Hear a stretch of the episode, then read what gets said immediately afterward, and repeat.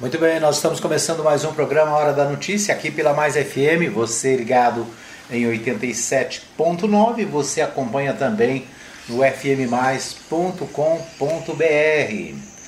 Você fica bem informado aqui na Mais FM em 87.9. Você pode acessar também os nossos aplicativos e acompanhar em qualquer lugar a nossa programação aqui pela Mais FM. Hoje, alguns probleminhas aqui, começamos um pouquinho atrasado, mas vamos trazer para você todas as informações do dia aqui no nosso programa. Muito bom dia para você que está ligado em qualquer lugar da cidade, em qualquer lugar do país. Deixa eu só diminuir aqui uma hora. Muito bem. Muito bem, hoje aqui meio improvisado, mas é isso mesmo. A gente vai, de alguma maneira, a gente chega até você no nosso programa Hora da Notícia. Bom, a gente começa o nosso programa com o Bola na Rede. Nós vamos a São Paulo com Humberto Ferretti, trazendo informações sobre o Brasileirão Série A. E Brasileirão Série A, né? Ontem teve rodada, muitos jogos, vários jogos, e nós vamos aqui com Humberto Ferretti. RBA News Esporte. Sequência de tropeços não abala a confiança do Palmeiras para o clássico decisivo desta terça pela Libertadores contra o São Paulo. Quem afirma é o técnico Abel Ferreira. O time não sabe o que é vencer há 3 rodadas do Brasileiro. Sem falar que no duelo de ida com o Tricolor, vê o goleiro Everton ser o melhor em campo e livrar a equipe da derrota. Abel Ferreira garante que todo mundo na equipe entende a situação e explica que no fim de semana contra o Atlético Mineiro fez 4 mudanças no intervalo por saber que seria difícil reverter a vitória parcial do Galo, que tinha um homem a mais, e decidiu preservar jogadores para terça-feira e garante que os atletas assimilaram a regra das 24 horas, período máximo no qual uma derrota ou uma vitória deve chatear ou animar o elenco. Depois de ter visto o que vi na primeira parte, depois de saber com o adversário que jogávamos e saber que temos jogo daqui a 3 dias, o esforço que teríamos que despender com os jogadores que estavam dentro, e daqui a 3 dias temos um jogo decisivo, e eu assumi a responsabilidade de fazer exatamente essas 4 alterações por questões de gestão física e por me aperceber que ia ser muito difícil nós conseguirmos dar a volta a este resultado. Os jogadores sabem que eu confio neles, os jogadores sabem o quanto nós nos preparamos mentalmente para os nossos jogos, eles sabem a regra das 24 horas, quer ganhe, quer perca, não é a primeira vez que eu estou a dizer isso, eles sabem lidar com isso e sabem que daqui a 3 dias estamos preparados para o nosso grande jogo, que temos em casa, para passarmos à próxima etapa, que é isso que nós queremos. A queda de rendimento do Palmeiras acontece num momento no qual São Paulo mostra poder de reação, se afasta da zona de rebaixamento do Campeonato Brasileiro e passa a ter mais tranquilidade para focar na Libertadores. O técnico Hernan Crespo avalia que depois de um período difícil, marcado por lesões e desfalques, as coisas começam a voltar ao normal. Diz que a bola que não entrava, mesmo quando o time jogava bem, voltou a entrar e que os atletas estão mais confiantes. E agora estamos recuperando os atletas, o elenco recuperou confiança. Não falo só por agora, dá um pouco de tempo a esta parte, está fazendo ótimos jogos. E só nesse mês que foi muito difícil em todos os aspectos para todos. Depois o time sempre jogou corretamente, em bom nível. Talvez tive poucos pontos de quanto merecia, mas aconteceu e agora o time está fazendo em campo com resultados todo aquilo que estava demonstrando no campo e que talvez não acontecia a nível de resultados. Sem esquecer que com o empate do jogo de ida no Morumbi por 1-1, quem vencer o clássico desta terça no Allianz Parque avança para a semifinal da Libertadores. No caso de 0-0, quem se classifica é o Verdão. Novo 1-1 leva para pênaltis. E empate de 2-2 para cima dá vaga ao Tricolor. De São Paulo, Humberto Ferretti. Muito bem, ouvimos aí então Humberto Ferretti, né, com informações do Brasileirão. O Brasileirão está assim: Atlético Mineiro é o primeiro colocado, tem 37.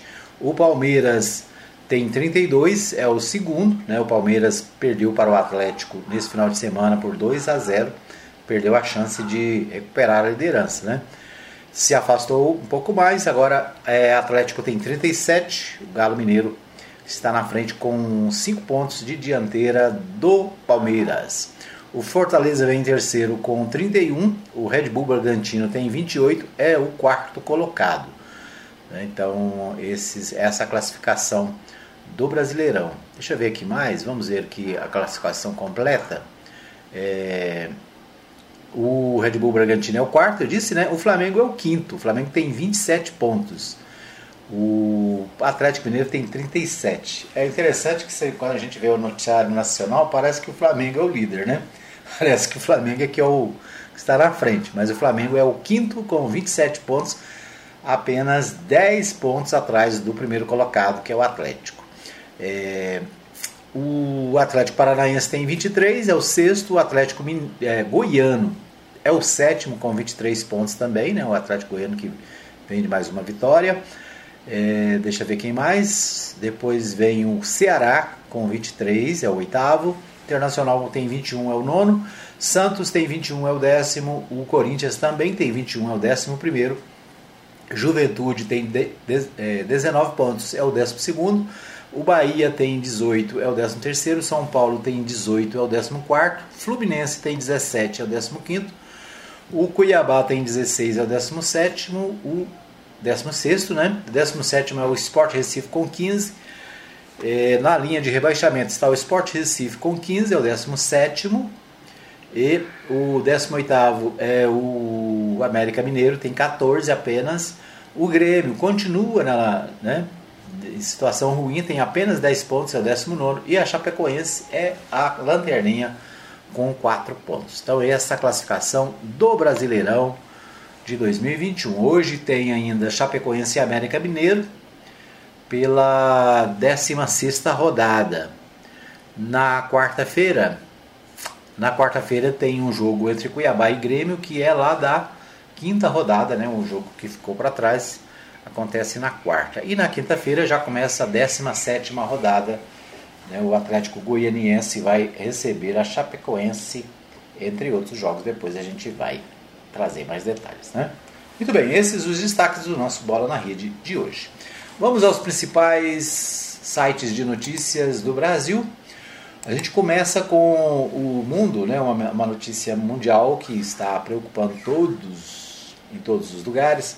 Tumulto no aeroporto de Cabul deixa mortos, voos comerciais são cancelados. Vídeos publicados nas redes sociais mostram cidadãos afegãos tentando entrar em aviões para deixar o país. Militares norte-americanos dispararam para o alto para conter a multidão. Então, uma multidão aqui, a foto do aeroporto de Cabul. Os afegãos se aglomeram na pista do aeroporto de Cabul no dia 16 de agosto para tentar fugir do país após o Talibã assumir o controle do Afeganistão. Então, um tumulto no aeroporto de Cabul deixou mortes nesta segunda-feira, 16, quando uma multidão tentava embarcar em aviões para deixar o país, agora dominado pelo Talibã. O número de mortos não foi confirmado. Então, uma notícia, né, que está em todos os jornais do mundo. O Talibã reassume, né, o Afeganistão e, com isso, milhares de pessoas tentam sair do país, milhares de pessoas querem fugir do país e do regime talibã. Muito bem, aqui no Brasil, né, a notícia de última hora, Duda Mendonça, referência marqueteiro que ajudou a eleger Paulo Maluf a Lula, né, de Paulo Maluf a Lula, o Duda Mendonça morreu aos 77 anos, então um dos maiores publicitários do país. Morreu aos 77 anos, internado há 2 meses em São Paulo. Ele enfrentava um câncer e teve seu estado de saúde agravado pela Covid-19. Então, mais um, né, que a Covid-19 leva. É claro que, né, já estava internado com um câncer, mas a Covid-19 acaba, né, prejudicando aqueles que têm comorbidade. Figura disputada entre os políticos, o marqueteiro Duda Mendonça, que morreu aos 77 anos, teve uma carreira marcada por grandes trabalhos em eleições no Brasil. A morte de Duda foi confirmada pela família nesta segunda-feira. Ele estava internado em São Paulo, no Hospital Sírio-Libanês. O ex-marqueteiro do Partido dos Trabalhadores estava hospitalizado para tratar de um câncer no cérebro e fazia quimioterapia. Em junho, ele foi diagnosticado com Covid-19, que agravou o quadro de saúde e precisou ser entubado.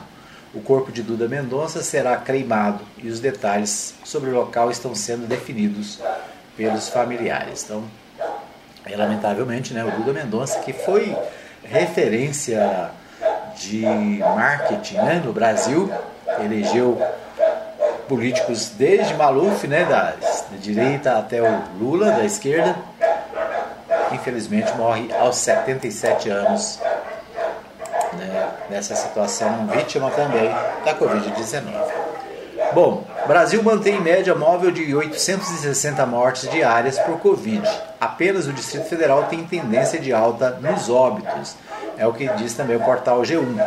O país contabiliza 569.218 óbitos e 20.361.493 casos de coronavírus, segundo o balanço do consórcio de veículos de imprensa com dados da Secretaria de Saúde dos Estados, É o quarto dia de estabilidade média de vítimas diárias. O Brasil registrou, portanto, 385 mortes nas últimas 24 horas, A gente pode observar que baixou bastante a média. 569.218 óbitos, ou seja, quase 570 mil mortes já pela Covid-19. A média nos últimos 7 dias ficou em 860, igual à da véspera, que foi a menor marcada desde o dia 7 de janeiro, quando estava em 741. Então é isso, Então continuam as mortes por Covid-19, diminuiu bastante, mas ainda é preocupante. Segundo informações do portal G1, a tendência de alta está no Distrito Federal. Distrito Federal, Goiás e Espírito Santo são os estados que estão com tendência, continua em alta. A tensão política, riscos fiscais e juros mais altos reduzem projeções para o PIB de 2022, é o destaque do portal UOL.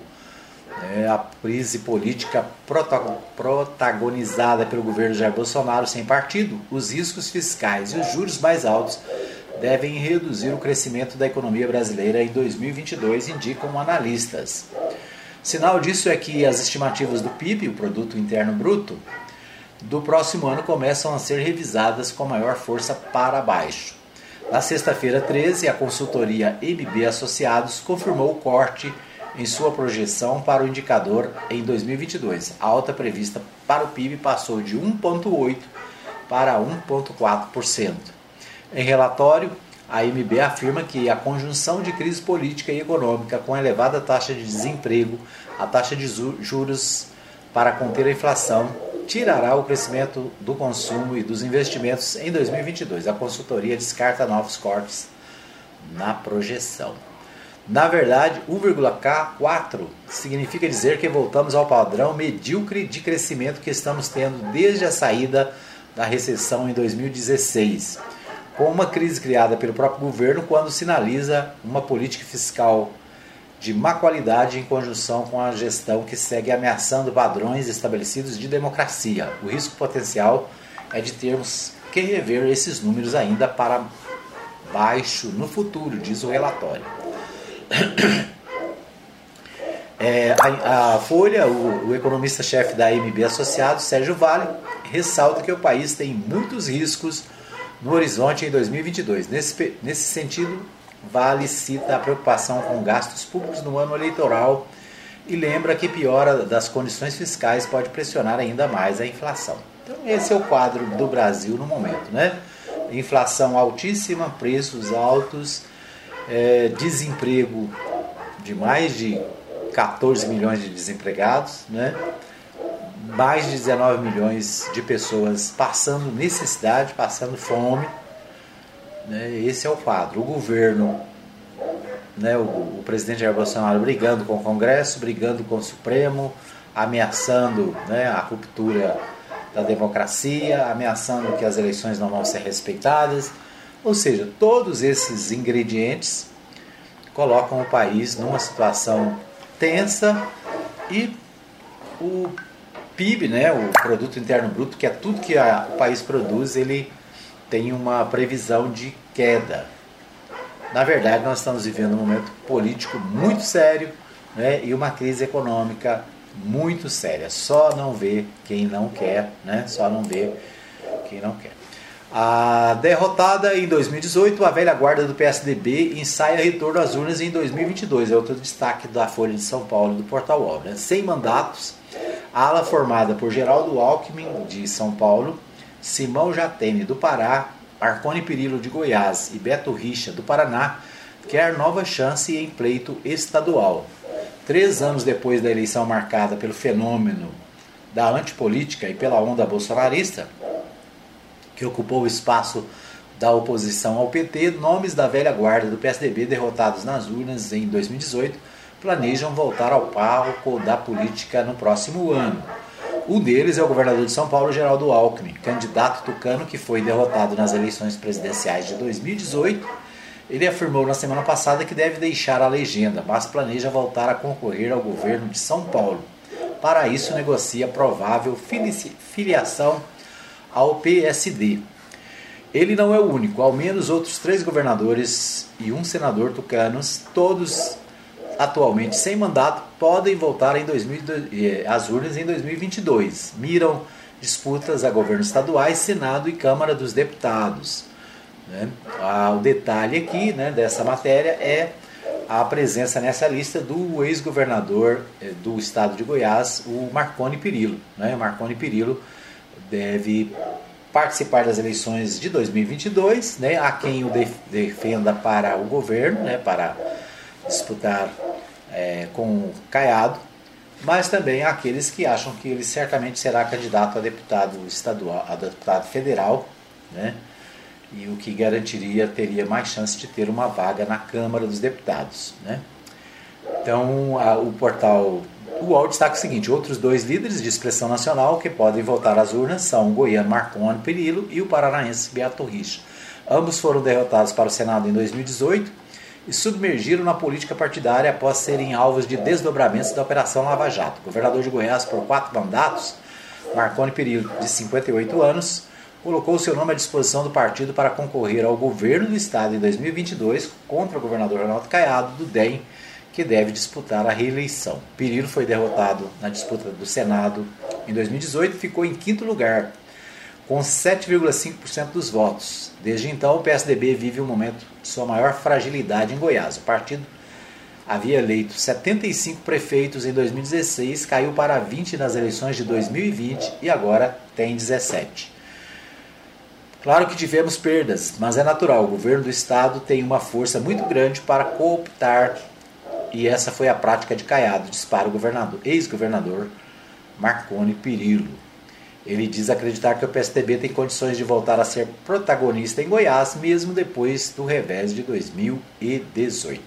Então, destaque da Folha de São Paulo, do portal UOL, o PSDB tentando ressuscitar das cinzas, tentando voltar, e o Marconi Perillo é um dos destaques dessa matéria do jornal Folha de São Paulo.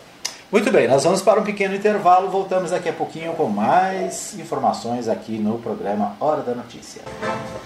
Muito bem, nós estamos de volta para mais um bloco do programa Hora da Notícia, Você viu aí que a gente está com alguns probleminhas, mas a gente segue, A gente segue aqui com o programa. Quero agradecer a todos que estão acompanhando o nosso programa na nossa live pelo Facebook, Para você que está com a gente também nos aplicativos, para você que ouve no fmmais.com.br, para você que está em 87.9, nosso muito obrigado pelo carinho da sua audiência. Muito bem, nós vamos a Goiânia com meu amigo Libório Santos. O Libório traz pra gente as principais notícias de Goiás no seu noticiário, trazendo para você as principais informações aqui do estado de Goiás. Vamos a Goiânia com Libório Santos. Acidentes e mortes marcam o final de semana nas rodovias goianas. Confirmada a quebra na safra do milho safrinha. Congresso Nacional analisa o projeto criando o programa que vai substituir o Bolsa Família. Eu sou Libório Santos, hoje é dia 16 de agosto, segunda-feira, e esses são os nossos destaques. Começamos com o giro pelas rodovias com muitas ocorrências. Colisão traseira entre dois veículos na GO 330 em Catalão deixou duas pessoas feridas. Uma mulher ficou presa às ferragens, foi resgatada pelos bombeiros. Em Itaberaí, a polícia militar prendeu um homem suspeito de atropelar e matar uma mulher no dia do aniversário dela na BR-070. O motorista estava bêbado, não prestou socorro à vítima. Acidente gravíssimo na BR-153 entre Porangatu e Santa Teresa. Dois caminhões colidiram de frente e se incendiaram, ficando completamente destruídos. Os dois motoristas morreram e os corpos ficaram carbonizados. E mais acidente, hein? Em Valparaíso, em todo de Brasília. Uma criança de 5 anos morreu ao ser arremessada para fora do carro num acidente.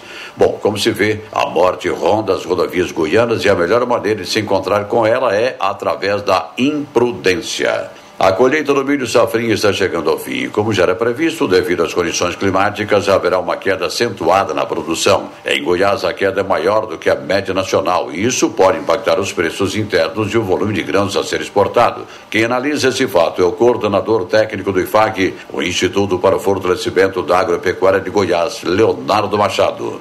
De milho safrinha, a Conab trouxe mais um novo levantamento desse mês de agosto, né? E a estimativa agora é que o Brasil deve colher no milho safrinha 60 milhões de toneladas. Só para você ter uma comparação, no ano passado a estimativa era de 75. E as primeiras estimativas para essa safra, 2021, era em torno de 79 ou 80 milhões de toneladas, né? Então a gente percebe que é uma quebra drástica em relação a tudo que está sendo previsto. Se a gente for comparar com as produtividades dos últimos anos, a quebra chega a 26% no Brasil. Em Goiás, a quebra um pouco maior, é em torno de 34% de acordo com a Conab, se considerar a produtividade que vamos estar obtendo esse ano com a produtividade que obtivemos ano passado. Mas os reflexos dessa queda, o que pode realmente acontecer? Os reflexos a gente já viu, aumento de preço, e o que pode impactar mais diretamente é reduzir muito o nosso fluxo de exportação, porque muito desse milho que deixa de ser colhido poderia ser direcionado ao mercado externo e agora não vai ter mais esse volume, ele vai ficar direcionado mais aqui no mercado interno para atender as necessidades dos nossos produtores. No giro da bola, Série B do Campeonato Brasileiro, o Goiás venceu o Guarani por 2-1 e ocupa a terceira colocação. O Vila Nova perdeu para o Londrina por 1-0 e está em 15º lugar. Aliás, o Londrina lidera a competição, né? Pela Série A, jogando em Salvador, o Atlético Goianiense de virada venceu o Bahia por 2-1 e subiu para a 7ª colocação. Alerta geral. A umidade relativa do ar está muito baixa, o clima está muito seco, o perigo de queimadas é muito grande. Neste final de semana, um incêndio consumiu 5 alqueires de plantação de eucalipto numa fazenda no município de Corumbá, de Goiás. Os bombeiros conseguiram controlar as chamas, evitando que o incêndio atingisse mais 14 alqueires. Final de semana, com várias apreensões de drogas, na BR-452 em Tumbiara, a Polícia Rodoviária Federal apreendeu mais de 20 quilos de pasta base de cocaína. A droga está avaliada em 2,5 milhões de reais. Estava sendo transportada por um carro de passeio. O motorista foi preso. Uma boa notícia nesse início de semana é de que o ex-governador Iris Rezende pode deixar a UTI nesta segunda-feira, sendo transferido para um apartamento hospitalar. Ele recupera de uma cirurgia após sofrer um AVC. Tramita no Congresso Nacional um projeto de lei da Presidência da República criando um programa social que vai substituir o Bolsa Família, mas que terá a mesma finalidade, socorrer as pessoas carentes, que aliás se aumentaram muito com a pandemia. Na matéria, o governo pede autorização para criar o programa, mas não define o valor do benefício. Aliás, há uma queda de braço do Palácio do Planalto com o Ministério da Economia. O deputado federal José Nelto tem uma proposta quanto ao valor e sugere as participações não só da União, mas também dos governos estaduais e os municípios. Agora é o Congresso Nacional debruçar sobre essa matéria e apresentar um valor num cadastro único para o Brasil. Uma política única, pública, envolvendo o governo federal, os governadores e os prefeitos. Eu defendo o valor de R$ 600. Por quê? Tem uma parcela que poderá ser do governo federal, outra dos governos estaduais e outra dos governos municipais. Aí sim nós poderemos atender um número maior de pessoas vulneráveis no país. Então, a minha proposta, ela é uma proposta que irá agradar o Palácio do Planalto, quer dizer, o governo federal, os governadores e os prefeitos. Eram essas as informações de hoje de Goiânia, informou Libório Santos. Muito bem, então ouvimos aí o Libório Santos com a sua participação no programa Hora da Notícia. E eu quero destacar aqui a preocupação que o Libório colocou sobre a questão da baixa umidade do ar, né? Esse mês de agosto é mês de muita poeira aqui na nossa região, e a baixa umidade do ar preocupa. Por quê? Porque traz muitos problemas, principalmente problemas respiratórios. Então é preciso ter muito cuidado, né? Você que é pai, que é mãe, que é avô, avó, para estar dando, hidratando as crianças, né? Para não deixar de hidratar as crianças. E é claro, né? Hidratar a si mesmo, né? Então, tem gente que não gosta de beber água, né? Tem gente que não bebe água, tem gente que só bebe Coca-Cola, tem gente que só bebe refrigerante, mas é fundamental nesse tempo, né? Principalmente com a baixa umidade do ar, você estar atento para hidratar principalmente as crianças e os idosos, né? Precisam de muita água para evitar problemas de saúde, especialmente problemas respiratórios. Então, fica aí o alerta, né? O Libório tem colocado isso sempre no noticiário, e nós recomendamos, né? Sempre tem que ter um copinho d'água perto, né? Precisa ter e se cuidar. Então é fundamental, né, que a gente tenha esse cuidado, principalmente com as crianças e os mais velhos, né? E aqueles que não gostam de beber água, né? Tem que fazer aí uma reavaliação e cuidar. Então esses os destaques do Libório Santos. O Jornal Popular de hoje traz a seguinte informação: apenas 9,2% dos goianos têm vínculo com partidos. Dados do Tribunal Superior Eleitoral mostram o número de filiados a algumas siglas em Goiás, onde segue menor a participação de mulheres e jovens. Para analista, isso não necessariamente representa desinteresse. Então, apenas 9,22% dos goianos participam de alguma legenda partidária, né? Nós temos no Brasil mais de 30 partidos e, é claro, tem os partidos mais tradicionais, né? Os maiores. Em Goiás, por exemplo, os maiores são o PSDB, o PT, o MDB, né? O Democratas são os maiores, mas nós temos aí uma quantidade enorme de partidos de direita, de esquerda, de centro, né, e muitas opções. Apesar de tantos partidos, apenas 9,2% da população goiana está de alguma maneira vinculada, né? Ou seja, filiados aos partidos, nós temos pouco mais de 9% dos goianos. Segundo o levantamento, não se trata de desinteresse, né? Mas os partidos políticos têm sofrido nos últimos anos, né, muitas retaliações, e às vezes as pessoas preferem ficar fora, né, não se filiarem. Mas é importante, né, a filiação partidária, a participação na questão política, porque, né, como diz um poema famoso, a decisão política é nela que se resolve o preço do arroz, do feijão, do açúcar, do óleo, né, da gasolina. Ou seja, a decisão sobre todos esses aspectos estão nas mãos dos políticos. Então, quem não participa, né, acaba tendo que aceitar a decisão daqueles que participam, né? Então, esse é um dos destaques do Jornal Popular de hoje. O Jornal Popular também destaca a Assembleia Legislativa pode adiar retorno de atividades presenciais. A Assembleia Legislativa de Goiás deve adiar, né, em razão da Covid-19. O presidente da Assembleia, o Sauer Vieira, do PSB, né, Partido Socialista Brasileiro, afirma à coluna que avalia adiar o retorno das atividades presenciais da Casa, previsto para setembro.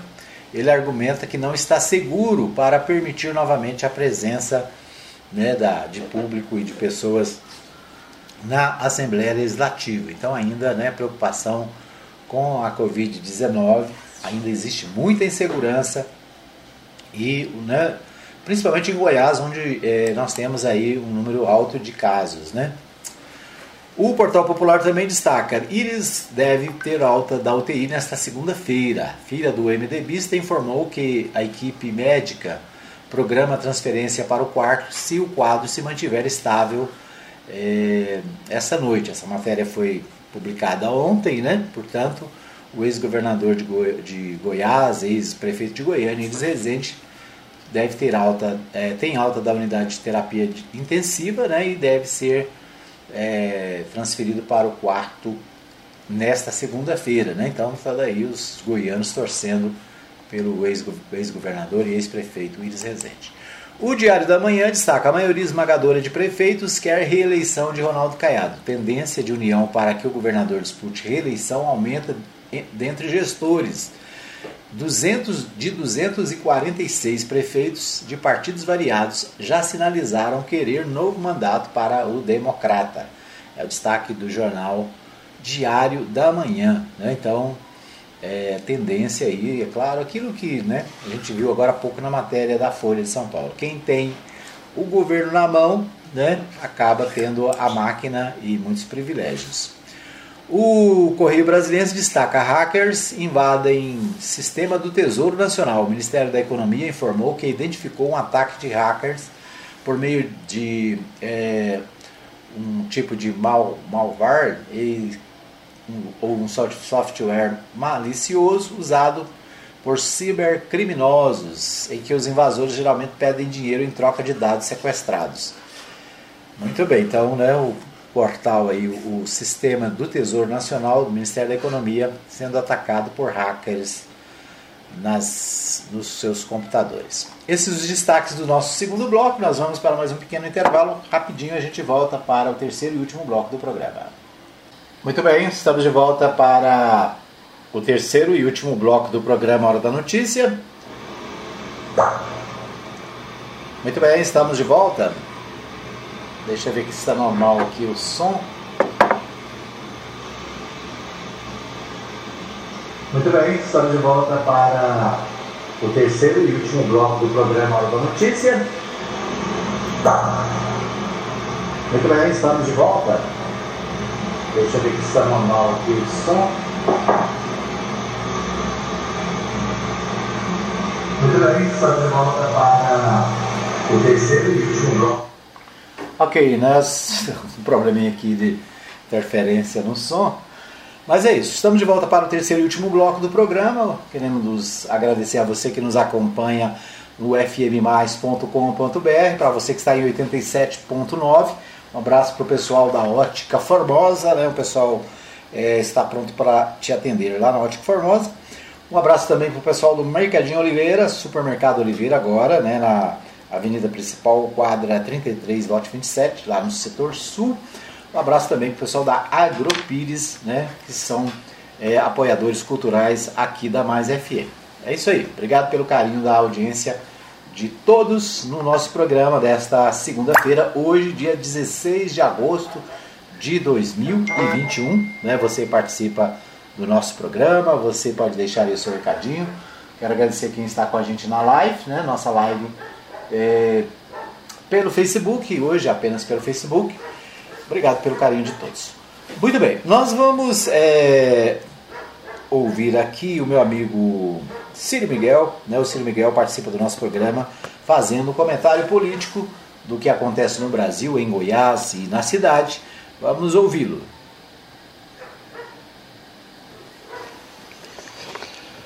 Olá, amigo Edmar Silva. Olá, amigos da Mais FM.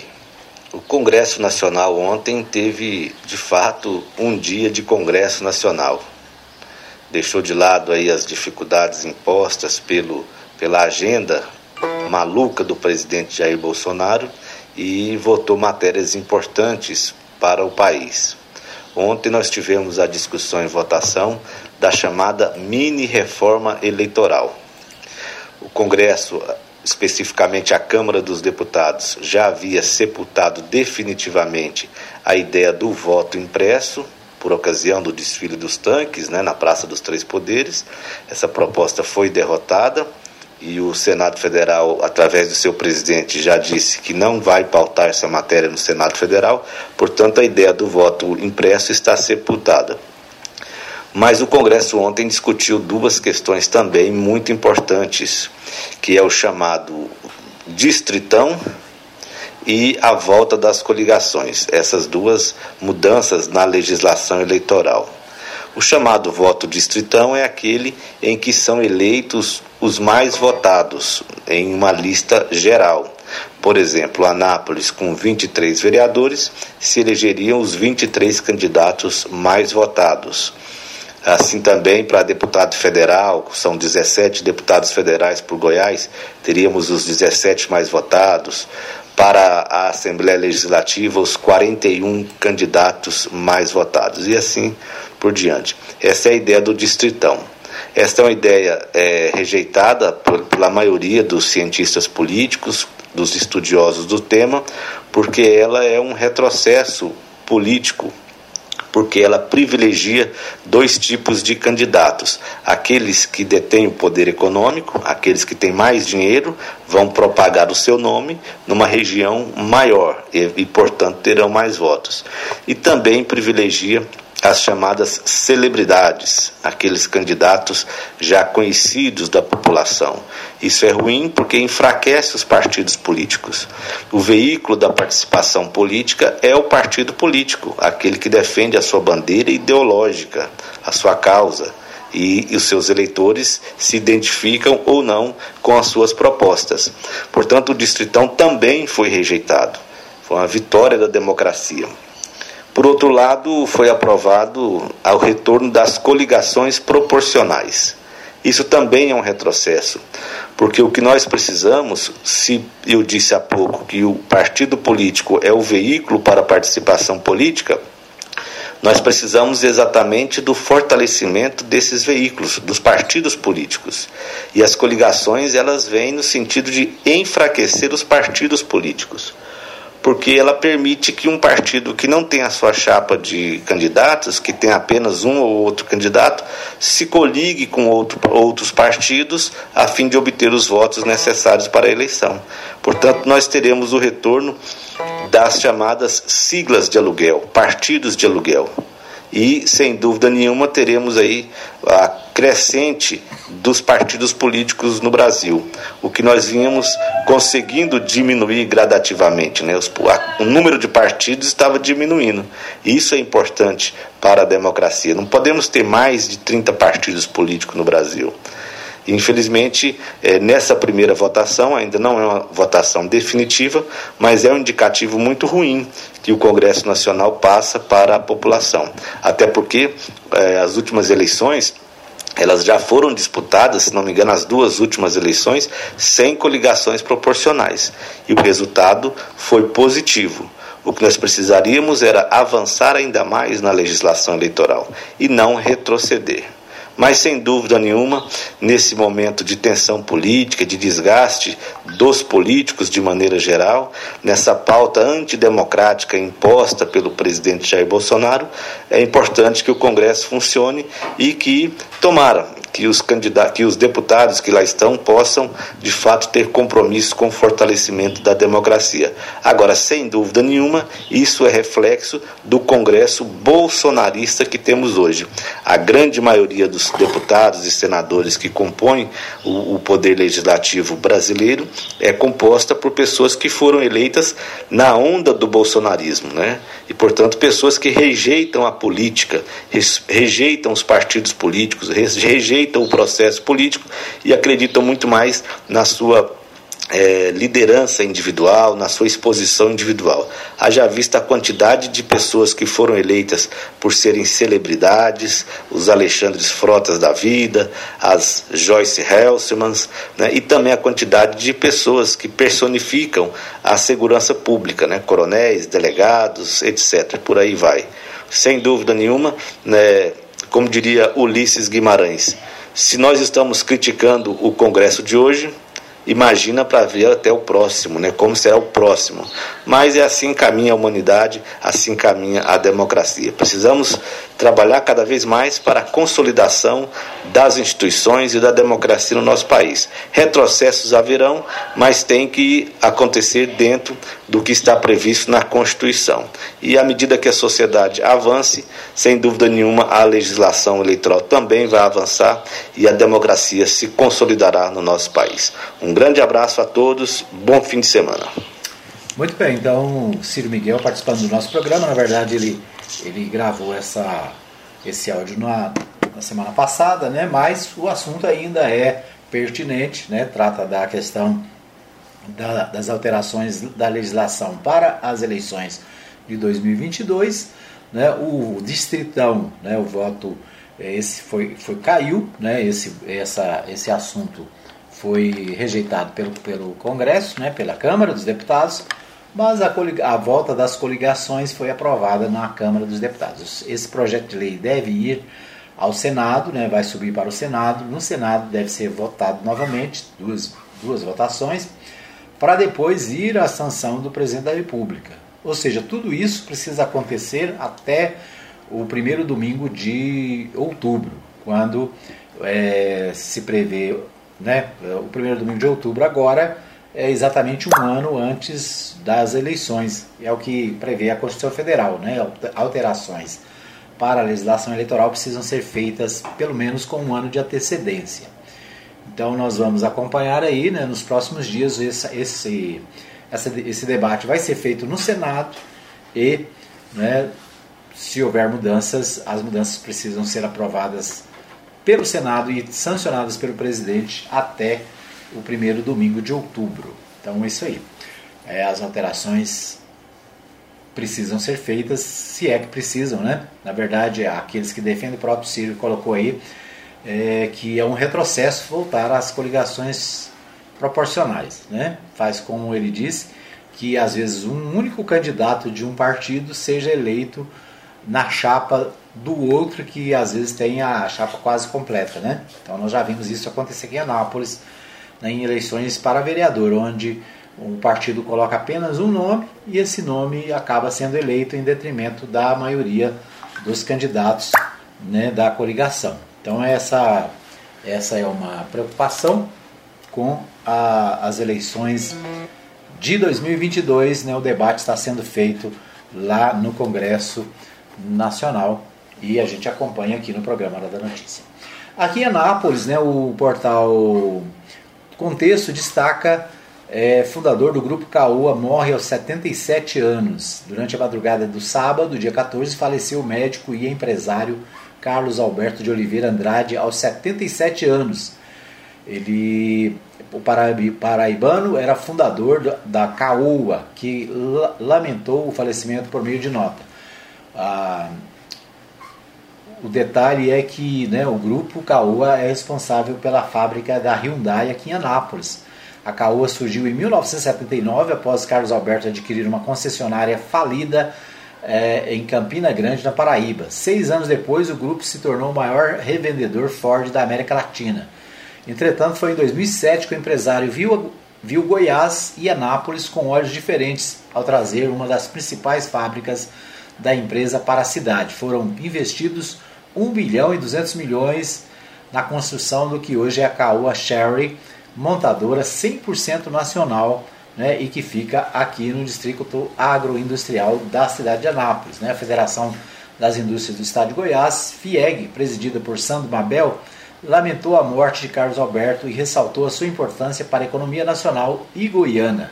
Outro que divulgou nota de pesar foi o ex-governador Marconi Perillo. Em 4 décadas de funcionamento, a Caoa comercializou mais de 1 milhão de veículos no Brasil. Então é isso aí, né? O destaque para a morte do empresário, né, fundador da Caoa aqui em Anápolis, né? Fundador da fábrica da Hyundai em Anápolis. O Portal 6 destaca como será a aplicação da primeira e segunda dose nesta segunda-feira, dia 16. A administração municipal divulgou lista dos postos que estarão disponíveis para imunização. Então o portal 6 destaca aí a vacina, né? O portal Anápolis destaca que será a planta mais estruturada da América Latina, descaiado sobre a instalação em Anápolis do Centro de Excelência em Tecnologia Ferroviária. Depois a gente vai falar mais um pouco sobre esse Centro de Excelência, que é uma promessa do governo Caiado, né, de empregos para a nossa cidade, nossa região. O portal de Anápolis destaca: Anápolis registra 6 óbitos e contabiliza mais 100 casos de Covid-19 nas últimas 24 horas. Então, o portal de Anápolis falando sobre a questão da Covid-19 na cidade, né? Todos os dias a gente tem notícia de 4, 5, 6, 7 mortes e também o número de infectados aumentando na cidade. Muito bem, nosso tempo está esgotado. Quero agradecer a todos pelo carinho da audiência. Obrigado a você que nos acompanhou na nossa live. Obrigado pela sua participação. Para você que nos acompanhou em 87.9, também na web Rádio Mais Gospel, nosso obrigado. Lembrando para você que o nosso programa agora está também à disposição, disponível em podcast, né? Você que tem aí um aplicativo de podcast no seu smartphone, pode ouvir o nosso programa a qualquer hora e em qualquer lugar, né? Basta acessar, né? A gente destaca o Spotify, mas também, né, tem no Google Podcasts, no Podcasts da Apple, em todos os lugares você vai encontrar o nosso programa disponível agora também em podcast. É isso aí, nosso tempo está esgotado. Quero agradecer a todos pelo carinho da audiência, desejar a todos uma boa semana, né? Que Deus nos dê muita saúde, muita paz, muitas alegrias nesta semana que começa, né? E que a gente possa ter muitas vitórias. É isso aí, um abraço a todos, obrigado pelo carinho da audiência.